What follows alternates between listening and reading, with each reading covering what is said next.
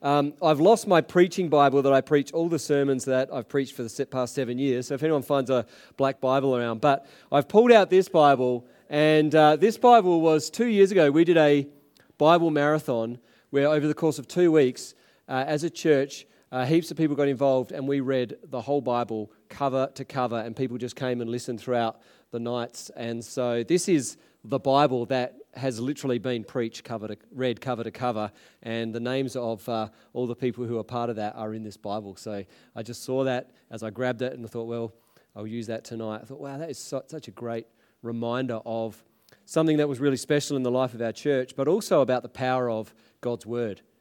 And when we did this series, uh, when we did this Bible reading marathon, we discover discover that something as unspectacular as just someone just reading the scripture and just reading it for like five hours a night was unbelievably powerful and transformational in people's lives, just hearing the word of God being preached. And uh, I share that with you because we're about to launch into a series on the book of Romans, uh, which I'm excited about. I was expecting a cheer there. We're about to launch into a series on the. Hold on, you got the timing all wrong. Um, so, we're about to launch into a series on the book of Romans. That's it. And the reason I'm, ex- I'm really excited to be preaching Romans, the reason I'm excited is because I, I genuinely believe that this book, someone else is excited too. Mabel's excited. Um, I genuinely believe that if you are part of this series, it could actually change your life. Um, I don't know what your answer is to this question, and I don't want you to call it out. What does the gospel mean to you? Yeah, what does the gospel mean to you? Now, across this church, there'll be a range, range of answers. Some people might say, Well, I don't really know what the gospel is. Some people might say, Yeah, the gospel, yeah, that, that means something to me. But there'll be other people who, when they hear that question, What does the gospel mean to me? If they were to start answering that question, they would struggle to do so because they would be so moved. It would involve telling of a story about how their life has been profoundly changed by the gospel. And I would say that's true of myself. And Romans, the book of Romans, is just the most uh, brilliant, uh, expansive, and amazing presentation of the gospel. Uh, Romans is, um, it's not like going for a, I don't know, like a 100 meter sprint. Romans is like engaging in a hike over several days where you're carrying your pack and you've got to hike. And at times, to be honest, Romans is pretty hard work. And there'll be sermons that uh, you go away going, well, that maybe wasn't even that, that was just felt like hard work tonight. But there's other times when Romans is so spectacular in its presentation of the gospel that uh, it's truly um, mind blowing and, and transformational. Let me read to you some quotes of what some people, uh, famous Christians through history, have said of Romans. I should have my clicker, but if you can click on. This is what Martin Luther said about Romans. He said, Romans is really the chief part of the New Testament and truly the purest gospel. It is worthy not only that every Christian should know it word for word by heart, but also that he should occupy himself with it every day as the bread for the soul. So, how are you going with that, guys? there we go. That's, uh, that's incredible, isn't it? That's what Martin Luther, who of course started the whole Protestant Reformation and, and restored people's understanding of the gospel at a time when it had largely been lost uh, throughout the whole of uh, Christianity. Um, that's what he said about Romans. Let's see the next one. Uh, John Calvin, another famous uh, reformer, he said, If we have gained a true understanding of this epistle, Romans, we have an open door to all the most profound treasures of Scripture. And the final one,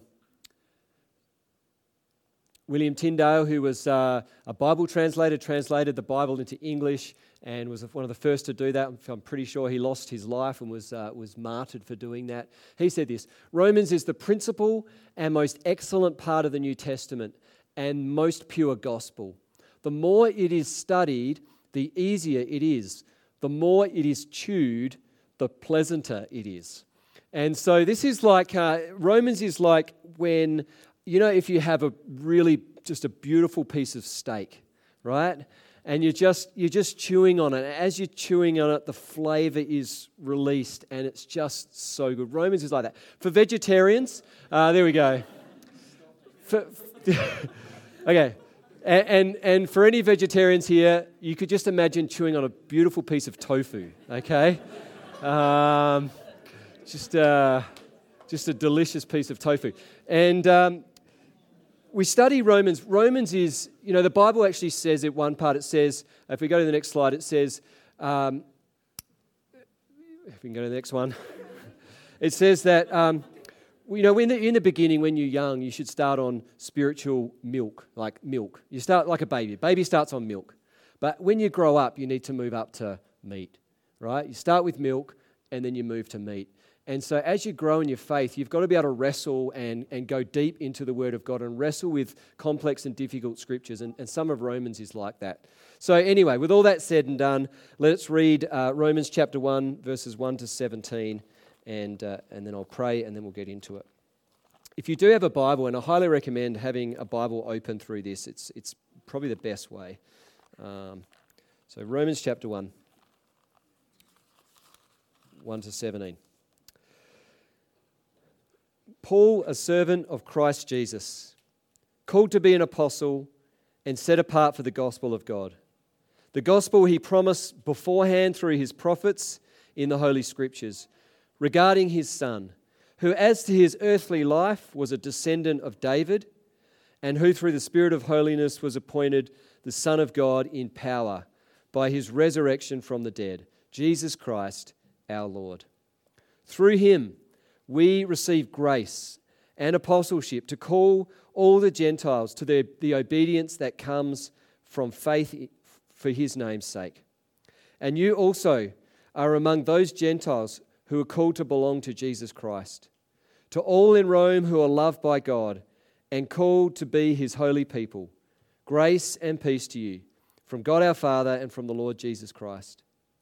First, I thank my God through Jesus Christ for all of you, because your faith is being reported all over the world. God, whom I serve in my spirit in preaching the gospel of his Son, is my witness, how constantly I remember you in my prayers at all times.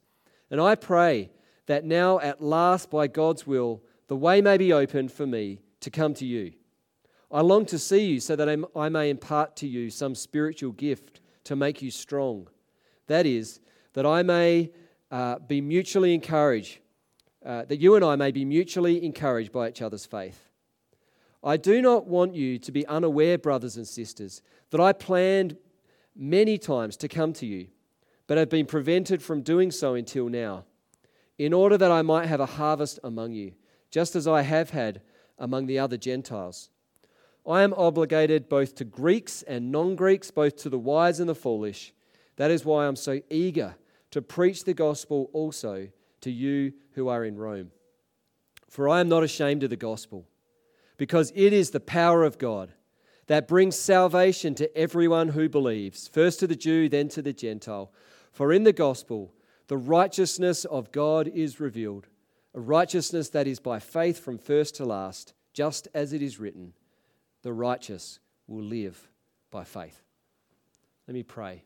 We'll get into it. Heavenly Father, I simply pray tonight that uh, I might, uh, in some way, uh, illuminate your word, that your spirit would, would work to illuminate the magnificence of your word, that I might get out of the way, and so that your truth and your gospel might be seen uh, as you speak by your spirit through your living word, the, the scriptures.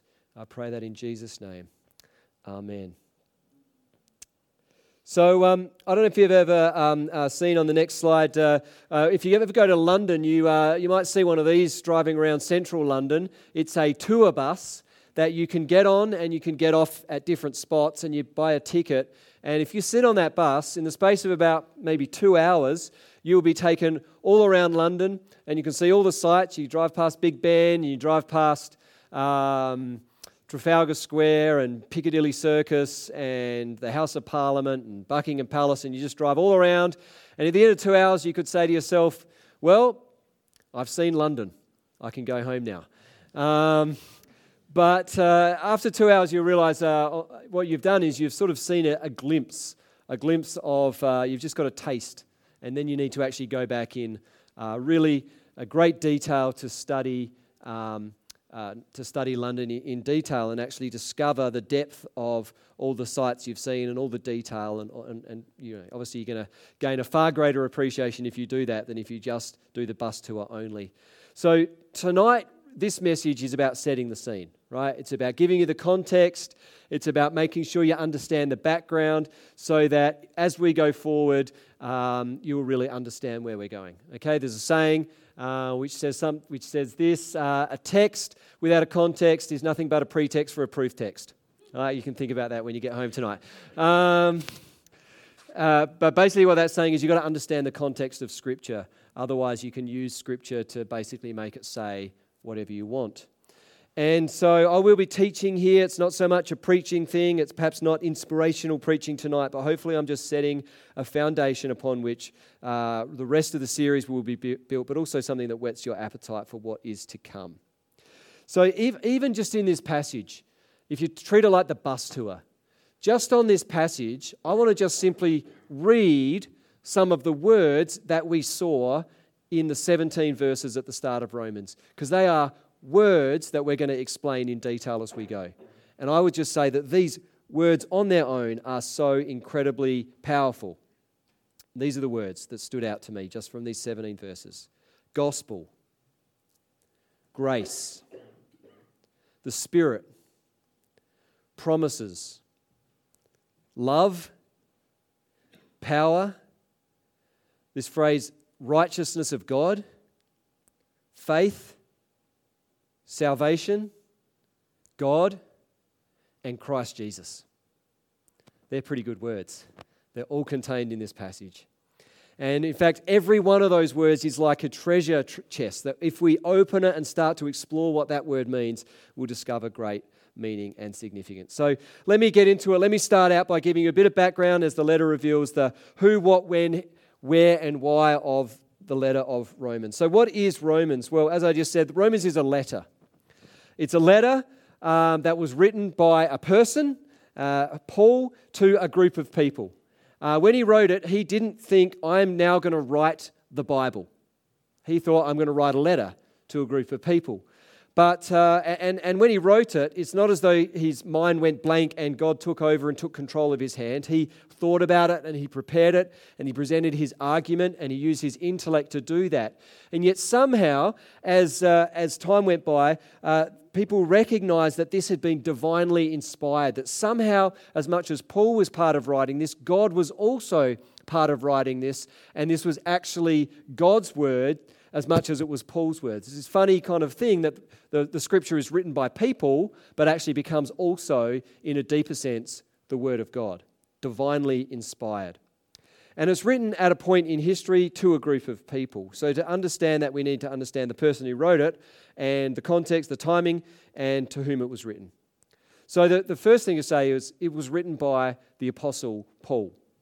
Now, just as a matter of interest, because uh, often maybe it's possible for me to assume things, who here would say they, they know something of the Apostle Paul's testimony, his story? Put your hand up if you think you'd know the Apostle Paul's testimony.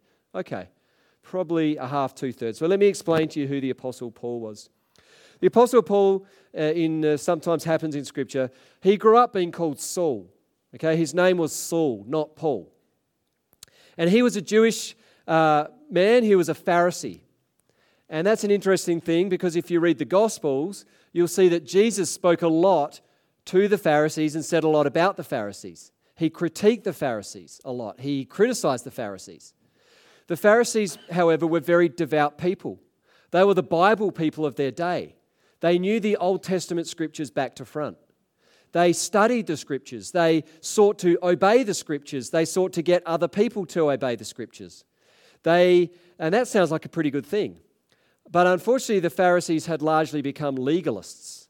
They obeyed the, the scriptures in a way that was pretty unhelpful. Um, and they added rules to the rules and then added rules to those rules, and it ended up being about following rules than about knowing God. And when Paul, uh, or Saul as he was, uh, he, he um, hit a point in time when essentially he got a calling on his life.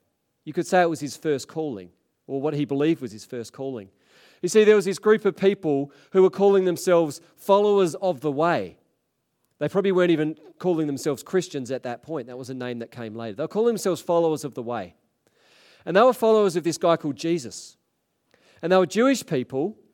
Uh, and some, uh, at this time, some were also, uh, this message was also going out and reaching the non Jewish people, the Gentile people. But they were starting to believe and they were sharing this message and they were going around telling people about this Jesus. There was this guy called Jesus, and he was the Son of God. And he was actually God who had come in human flesh. And then when he died, he died on a cross, and then he'd actually been raised from the dead to eternal life. And actually, not by following the rules, but by faith in this guy, you could receive uh, eternal life as a gift of grace. And the Apostle Paul, uh, I don't know, we don't know exactly how much of that message he'd come to know, but he'd come to know enough about these followers of Jesus that he hated them. He despised them, and he felt that his calling in life was to try to shut down this religion or this following before it ever became anything. So he went around arresting Christians. He would literally rock up in gatherings that would mostly be, they didn't have church buildings, they'd be in people's homes. He'd rock up with soldiers in people's homes and he would catch them doing Bible study and, and you know, meeting together and he would drag them out and uh, you could just imagine that scene. He's dragging them out. There's small children there. They're screaming. There's maybe their wives there. They're probably just maybe dragging out mainly the men, maybe the women too, throwing them in prison. And then his real highlight was that there was a guy called Stephen, and they uh, crowd gathered, and Stephen was a Christian, and they, they were so angry with him and because he was talking about Jesus that they were beginning to stone him to death. And it says that Saul was overseeing that, and he stood there and he gave approval for the murder of Stephen. And then Saul is walking along the road one day, and he's on the road to Damascus. And he's on the road to Damascus because he wants to go and persecute and, and try to um, arrest more Christians. And he has a meeting with Jesus. He meets Jesus. And in that moment, his life is changed forever. Jesus meets him and he hears the audible voice of Jesus saying to him, Saul, Saul, why do you persecute me? And his life is changed. And he becomes, in that moment, he goes from being a persecutor of Christians and is completely changed, and he becomes, uh, he just submits to the lordship of Jesus. And he says, Well, Jesus, you're the Lord. I'm going to follow you now for the rest of, for the rest of my life. He within days, he starts going from the guy persecuting Christians to the guy wanting to tell people about Jesus.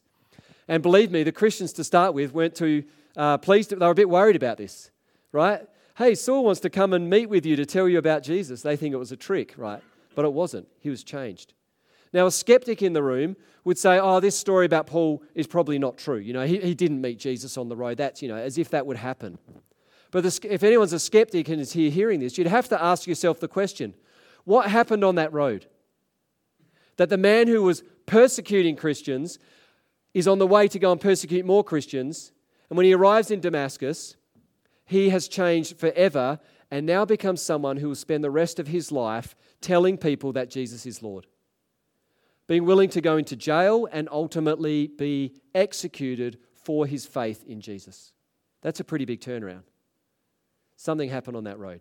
He met Jesus. So, Paul is the writer of this letter.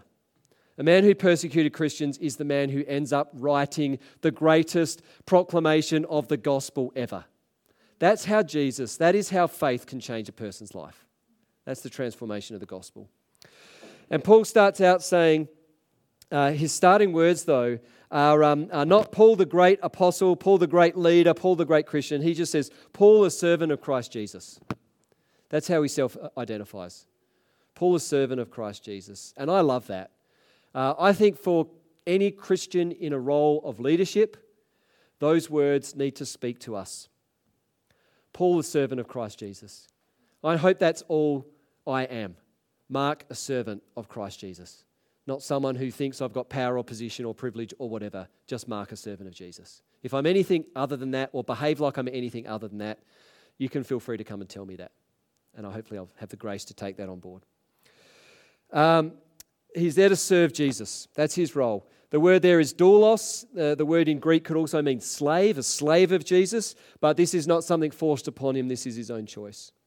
But he also states his authority, uh, servant of Jesus and called to be an apostle. He says, I got a new calling now. I thought I had a calling, but I now got a different, opposite, and better calling. My calling now is to be set apart for the gospel of God.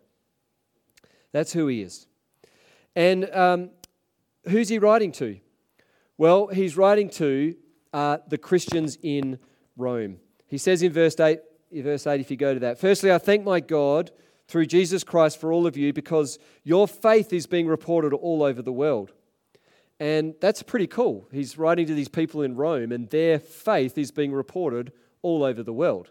That would be a cool thing to be said about our church, not for our glory, but because God was doing such amazing things in our church that people would say, hey, yeah, Hills Baptist.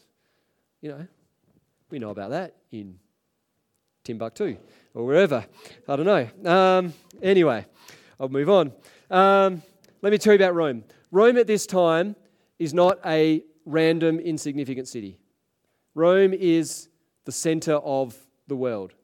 Uh, these days, you could think about the greatest cities of the world, cities that are influential in terms of culture and power and, and economics and all these kind of things. Now, what you think of cities like New York, um, Beijing, maybe, Tokyo, uh, Adelaide, um, you know, just the great influences of world culture. Rome was uh, all of these things in one city, right? The, the Roman Empire dominated the world at this time, uh, which meant basically that from all around the, the, the Roman Empire, money and resources and wealth flowed into Rome, and culture and influence and power flowed out of Rome. Okay? Rome was incredibly important. And I think Paul probably knew that if he could influence, if he could, if the church in Rome was strong and influential, if the church grew in Rome, then the, the influence of that is incredible, right? If you influence Rome, if you if Rome becomes transformed by the gospel, then the whole world can be influenced by the gospel. Rome is very, very powerful. It's very dominant. It's the place where the, uh, the emperor lives. It's the place where there's the money, the wealth, and the power. And in that city, the church existed. But the church was very, very small. You might kind of have images, you think of Rome and the church now, if anyone's been to Rome. Rome is full of enormous churches that are like, you know, basically lined with gold. I mean, it's unbelievable. If anyone's, who's been to Rome? Few, uh, quite a few people. Uh, Rome's incredible, and you know you've got St. Peter's Basilica there, which holds hundred thousand people. Everything's carved out of marble, gold plated, unbelievable. Uh, there it is. Um, and but the church is tiny. The church in this great city is not like that. The church exists as probably a small, a few small house churches. Each house church maybe between 20 and, and 40 or 50 people, something like that. You know, 30 adults, a bunch of kids meeting together. That's what a church is in Rome. And there's probably a few of them scattered throughout the city. So it's this tiny, insignificant, uh, in many ways, you would say, powerless, uh, this group of people, this small group of people who have come to believe this message about the gospel about Jesus in the midst of this enormous city. And um, and that's, that's what it is. But um, what an interesting thing to think of that actually, despite that, Christianity now is, is spread across the world and influences, you know, a billion followers of Jesus today. The Roman Empire, well, that died out not too long after Jesus. So, this incredible empire that was powerful ceased to exist. But Christianity, which seems so insignificant, grew to have such impact on the world. So the church is small, and um, but the church is strong in faith. Verse 8 says, yeah, their, their faith is being reported all across the world. And the fourth thing to note about them is uh, the church was made up mostly of Gentiles. So this is kind of important that, uh, that you understand. Um, Gentiles basically is everyone who is not Jewish. And so the church started out with uh, Christianity was just Jew- Jewish people for a while. The church started in Jerusalem, and it was only made up of Jewish people. And then what happened is persecution happened, and it spread, and it moved, started moving throughout the Roman Empire. And as it spread, they started to share the gospel beyond um, like the Jewish kind of uh, uh, people group uh, to Gentile people, and the gospel began to spread. And so, part of the things that this letter will talk about are things that, that, the questions you're not answering, but questions like, well, how can Gentiles actually be Christians? Like, if they haven't grown up with the Old Testament and from that whole tradition, how can they be, you know, how can they be loved by God? And also, if, if they are, then what place do, does, you know, Judaism and, the, and that religion have in Christianity? So, there's some of the questions that get answered, particularly in Romans 9 to 11. Um, and Paul writes this around AD 55, right? So Jesus, Jesus lived 33 years. This is approximately 20 years after the death and resurrection of Jesus. Okay, and it was written by Paul when he was in Corinth. Okay, that's the understanding. He was in Corinth and he writes to the people in Rome. And he writes to people he doesn't know. Okay? A lot of times when Paul writes a letter, he writes to a church that he founded and in the letter to the Corinthians is a classic example of this. He found it, uh, he plants the church, then he moves after maybe a year or two of ministering there to another church, and then maybe a year later he finds out that there's lots of problems in that church, there's issues, and so he writes to address those issues. But Paul has never been to Rome. We see that because he says repeatedly, I've longed to come and see you, I've wanted to come to Rome. So, because he hasn't been to Rome, um, because he's not responding to the issues going on there, he just presents the gospel. And that's probably why in, in, the book of Romans we get this just almost pure presentation of the gospel rather than dealing with local issues. Okay, it's lots of information. Are you tracking with me? Are you good? All right, very good. Cool. You gave me the thumbs up. I thought you were doing this. No, that's okay. thought you're like, maybe. Yeah. All right. So, what is this letter about? Well, it's about the gospel. Paul, a servant of Christ Jesus called to be an apostle, and set apart for the gospel. Verse 15, that is why I'm so eager to preach the gospel. And verse 16, for I am not ashamed of the gospel. They're words I'm going to come back to because they're very powerful words. For I am not ashamed of the gospel. Now, for those who have grown up in church, you'll probably know the answer to this question. What is the meaning what does gospel mean in two words? Good news. Good news. Gospel simply means good news. And yet, the term good news misses clearly the full power of the gospel, right? Because we use good news for like, good news can mean very ordinary things. Like, like for me, you know, good news, the Crows won on Thursday night, right? Yeah, that was good news. Um, Good news, uh, you know, tomorrow is going to be a sunny day. I, I don't know if it is, but just an example. Um, or you could say, I don't know, good news, good news, um, we've got some lights up at the back of the church, and I think they look nice. Um, and then you say, oh, yeah, and uh, good news, Jesus died for your sins, right? You just see the problem? it's, it's not quite capturing it. Gospel means good news, but it doesn't just mean good news. When it says good news, what it means is the sort of good news, uh, a, a, proclamation like when the most incredibly significant events happen in the old times, there wasn't Instagram or Facebook to post on, there wasn't the TV. They would have a herald who would go out into the street, a guy whose job it was to go out into the center of a city, into the main square, and start proclaiming the good news, right? Hear the good news.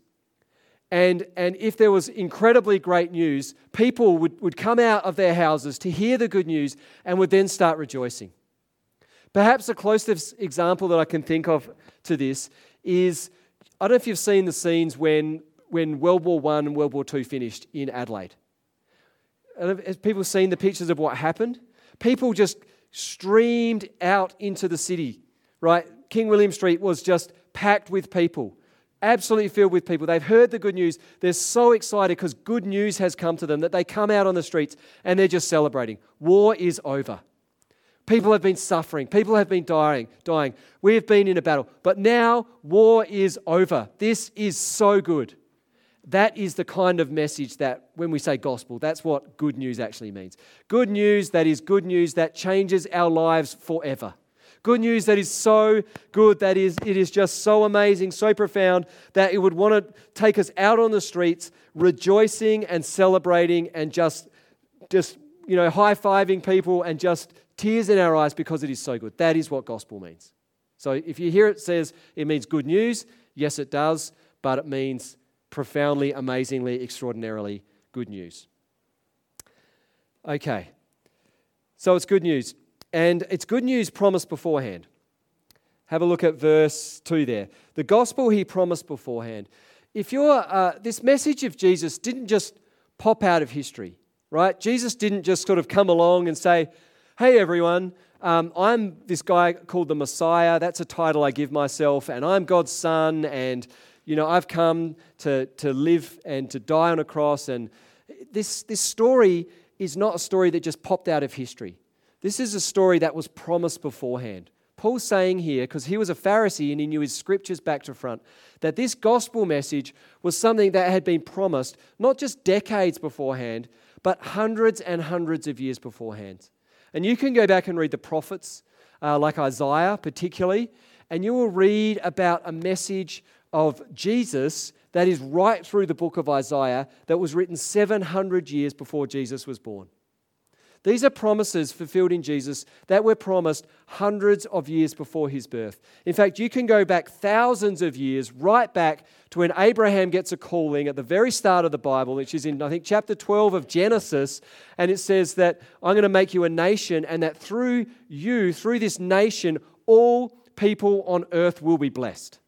Everyone on earth is going to be blessed through this one small nation, the Jew, Jewish people. How is that going to ultimately happen? Through the birth, death, and resurrection of Jesus Christ. So this is promised beforehand. Don't ever think, you know, Jesus just came along and lived a life and people thought he was amazing and made claims. No, there's a, there's a history there that, that the whole scripture is woven together so remarkably. So it's something I discovered in Bible college. I, I study the Bible in Bible college and it gets studied critically, and you discover in that process it's just so incredible the way it all fits together. Uh, so it's good news promised beforehand, and it's good news about who? About Jesus. And here's a mistake we make about the gospel. We think that the gospel sometimes is we put ourselves at the center of the gospel. We think that the gospel is about us. Now, don't be mistaken. The gospel is for us, the gospel is for you. But the gospel is not fundamentally or essentially about you. The gospel is about Jesus. Now, do we benefit from the gospel? Incredibly. We benefit from the gospel in a way that we benefit from nothing else. The gospel is the greatest gift. The gift of grace revealed in the gospel is the greatest gift eternal life, salvation by faith, not by works, just by faith in Jesus. What a gift. But the gospel is about Jesus. Jesus is at the center of the gospel. It's his story, and he is not the means to the end, right? Sometimes uh, uh, people um, think that, that Jesus is the means to, to an end, i.e., I believe in Jesus, and then I get to go to heaven and have eternal life. So Jesus is sort of the means to get me to something which is like eternal life. But actually, Jesus is not the means to the end, he's the beginning and the end. Jesus is at the beginning, and when you become a Christian, Jesus is the journey. The whole life is a journey with Jesus, and when you get to that journey and you die, eternity is with Jesus. And it's all about giving glory to Jesus, it's all about worshiping Him, right? The gospel is so great, but it's not about primarily about a benefit to you and how God can make your life awesome. It is about that, but it's centrally about glory, giving glory to God and worshiping Jesus Christ as Lord and Savior. Does that make sense? I think that's exciting. But anyway, uh, hopefully it does for you too. All right, good news that's for us, uh, but it's good news about Jesus, but it's good news for us. It is the power of God. The power of God. There is power in the gospel. There is power to save. There is, power, there is power to save you if you're not saved. There is power to transform your life. There is power to heal. The Roman Empire, as I said, that looked like the greatest power ever, but that faded within a short time of Jesus' death and resurrection. But Jesus and his message and his gospel continues to influence and change and transform lives today. It is the power of God that brings salvation. It brings eternal life. It brings salvation from sin. It brings salvation from death. Uh, it brings salvation from hopelessness. For who? For everyone who believes. For everyone who believes. It's the great leveler. For everyone who believes. Rich, poor, old, young, male, female, no matter what race you are, it is the great leveler. For everyone who believes, salvation is possible in Jesus' name by faith. And we need a Savior in this world. There are two absolutes in this life. Uh, there's a saying that says there's two things you can't avoid in this life they are death and taxes, right? But I'm pretty sure some people find a way to avoid taxes, right? It seems to me, apparently, Apple's avoiding taxes in Australia, okay? So uh, you can avoid taxes. No one's avoiding death. No one's avoiding death, right? No one's avoiding death. Death is, is a reality for us, and life is short. Therefore, this message about a salvation that brings eternal life beyond this life is a message of such incredible significance and important. And this message is about a righteousness, a right relationship with God that comes from God. And it's revealed, it's a righteousness that comes by faith from first to last.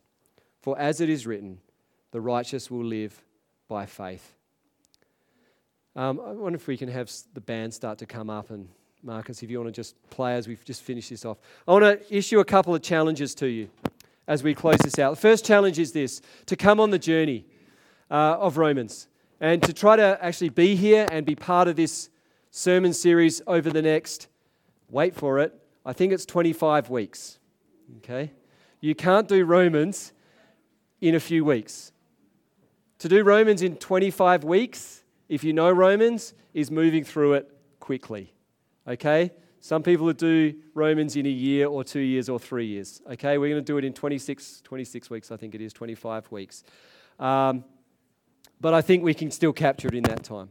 So come on this journey. Uh, that's my encouragement. Secondly, each week I'm going to put out a passage of Scripture uh, a couple of verses of scripture that I want you to memorize. We've done this in the morning, I've kind of lost track of it, and we're going to get back into it. But there's something powerful about memorizing the Word of God. I don't know how many verses of scripture you know off by heart. Uh, who, who would know more than five verses of scripture off by heart? Okay? Not too many. So here's the deal this message is so powerful. When you know scripture by heart, it means you've got the Bible with you all the time, even when you don't have the Bible. It means you've got something in your mind and in your heart that's transformational that you, you keep with you. And these words in Romans, like if from every chapter, every sermon preached, we can give you one or two verses to memorize. If you can hold on to some of them, that will be a lasting benefit to you. Okay? So the, um, the passage from uh, Romans 1 that I want us to, uh, to memorize is, uh, is this. For in, uh, no, hold on, what is it? Romans 16 to 17, uh, which uh, let me close my eyes and see if I can do it for you. Okay, here we go. for I'm not ashamed of the gospel, for it is the power of God for the salvation of everyone who believes. First, you got it behind you, haven't you? You're checking whether I'm doing this right. I could, I could cheat.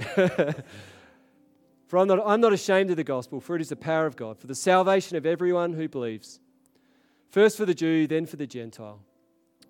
For in the gospel, a righteousness from God is revealed, a righteousness that is by faith from first to last. For as it is written, the righteous will live by faith.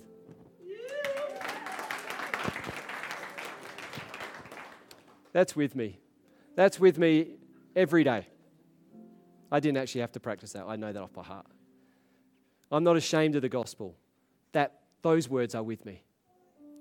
And that's really the challenge I want to issue to you. Is that question.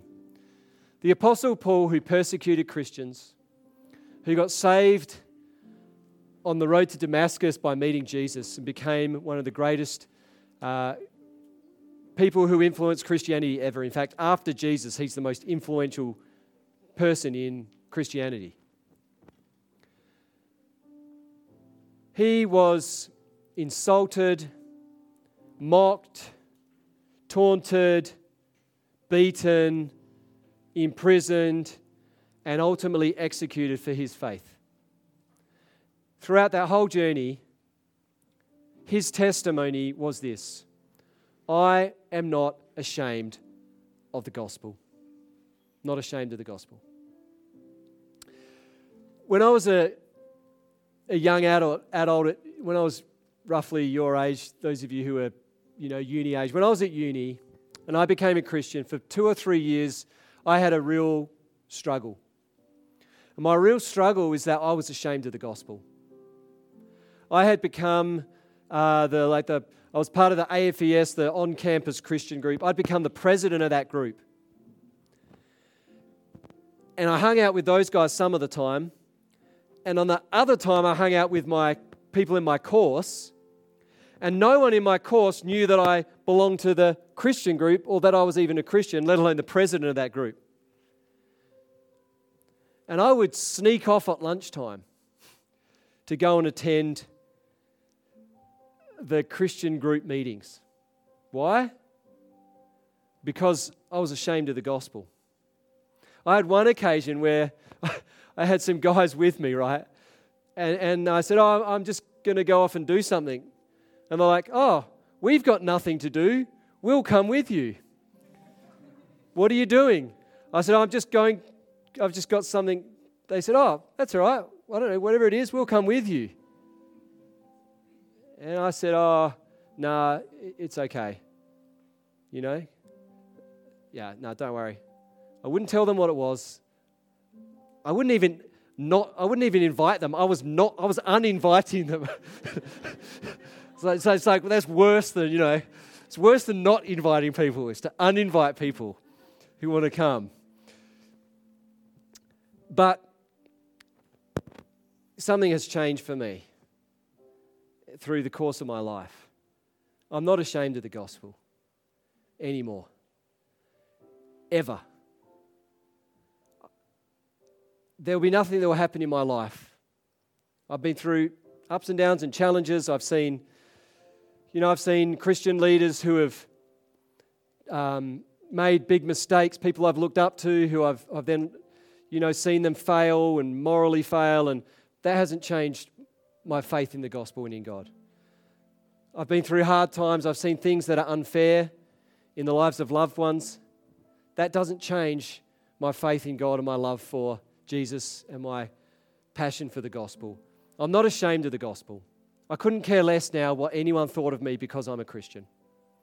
And the reason I think that's happened is partly, to be honest, because as you grow up, you just get a stronger sense of who you are. But I think a greater reason is because this gospel has just cut me to the heart. I believe in this gospel and I believe it is so valuable and so important that I want people to know about Jesus and I want people to know I'm a Christian. And if they think that's awesome, great. If they think I'm an idiot, if they misunderstand me, whatever, I'm just wanting to be about the gospel. Not ashamed of the gospel what does the gospel mean to you? I asked at the start of this message. I, I genuinely believe that this series, through the course of it, will change some people's lives. That you might reach the end and say, This gospel's got me. I'm sold out for the gospel. When I was at uni and I was part of the Christian group, one of the past, uh, the, the leaders there who'd been leading that for many years said to me this, this terrible thing. He said, Do you know that around half of the people in this group won't be following Jesus in about 10 years' time? I thought, that can't be true. That can't be true. They're singing the songs, they're coming on the camps, we're all hanging out together. That can't be true. And then sadly, I saw that it was true. I saw that there were people who came along, sang the songs, went on the camps, had fun. I didn't realize this at the time. It was more of a social group for them than about the gospel. It was more than a, Uh, it was something they were doing, it was something maybe they'd been in their heritage, something they'd got linked in through a friend, whatever. But it wasn't the gospel. The gospel hadn't really sunk deep. My prayer for you is that the gospel sinks deep through this series, through the book of Romans. So come on the journey. There'll be times when it's spectacular, there'll be times when it's hard work, there'll be times when the messages you just go, huh, that was pretty boring. They'll be the ones preached by other people. Uh, but, uh, but through it all, uh, I think you'll really gain an understanding of how great the gospel is. Let's pray together. Heavenly Father, thank you for the gospel. Thank you for the way you met a bloke on the road to Damascus, man named Saul. You changed his life, you changed his name, and you t- changed the course of human history because he went on to write the book of Romans and half the New Testament. And he taught us and he explained to us this incredible gospel, a message of grace, a message of hope, a message of life, a message of transformation. I pray. I pray for the lives and I pray for the soul of every single person in this room. Pray that your Holy Spirit would be at work in us. The, the words of the scriptures would just soak deep over the coming weeks and months. You would bring deep transformation that changes their lives forever. In Jesus' name. You've been listening to a sermon from Hills Baptist Church. To find out more or to hear other great content, find us at hillsbaptist.com or on your podcast app.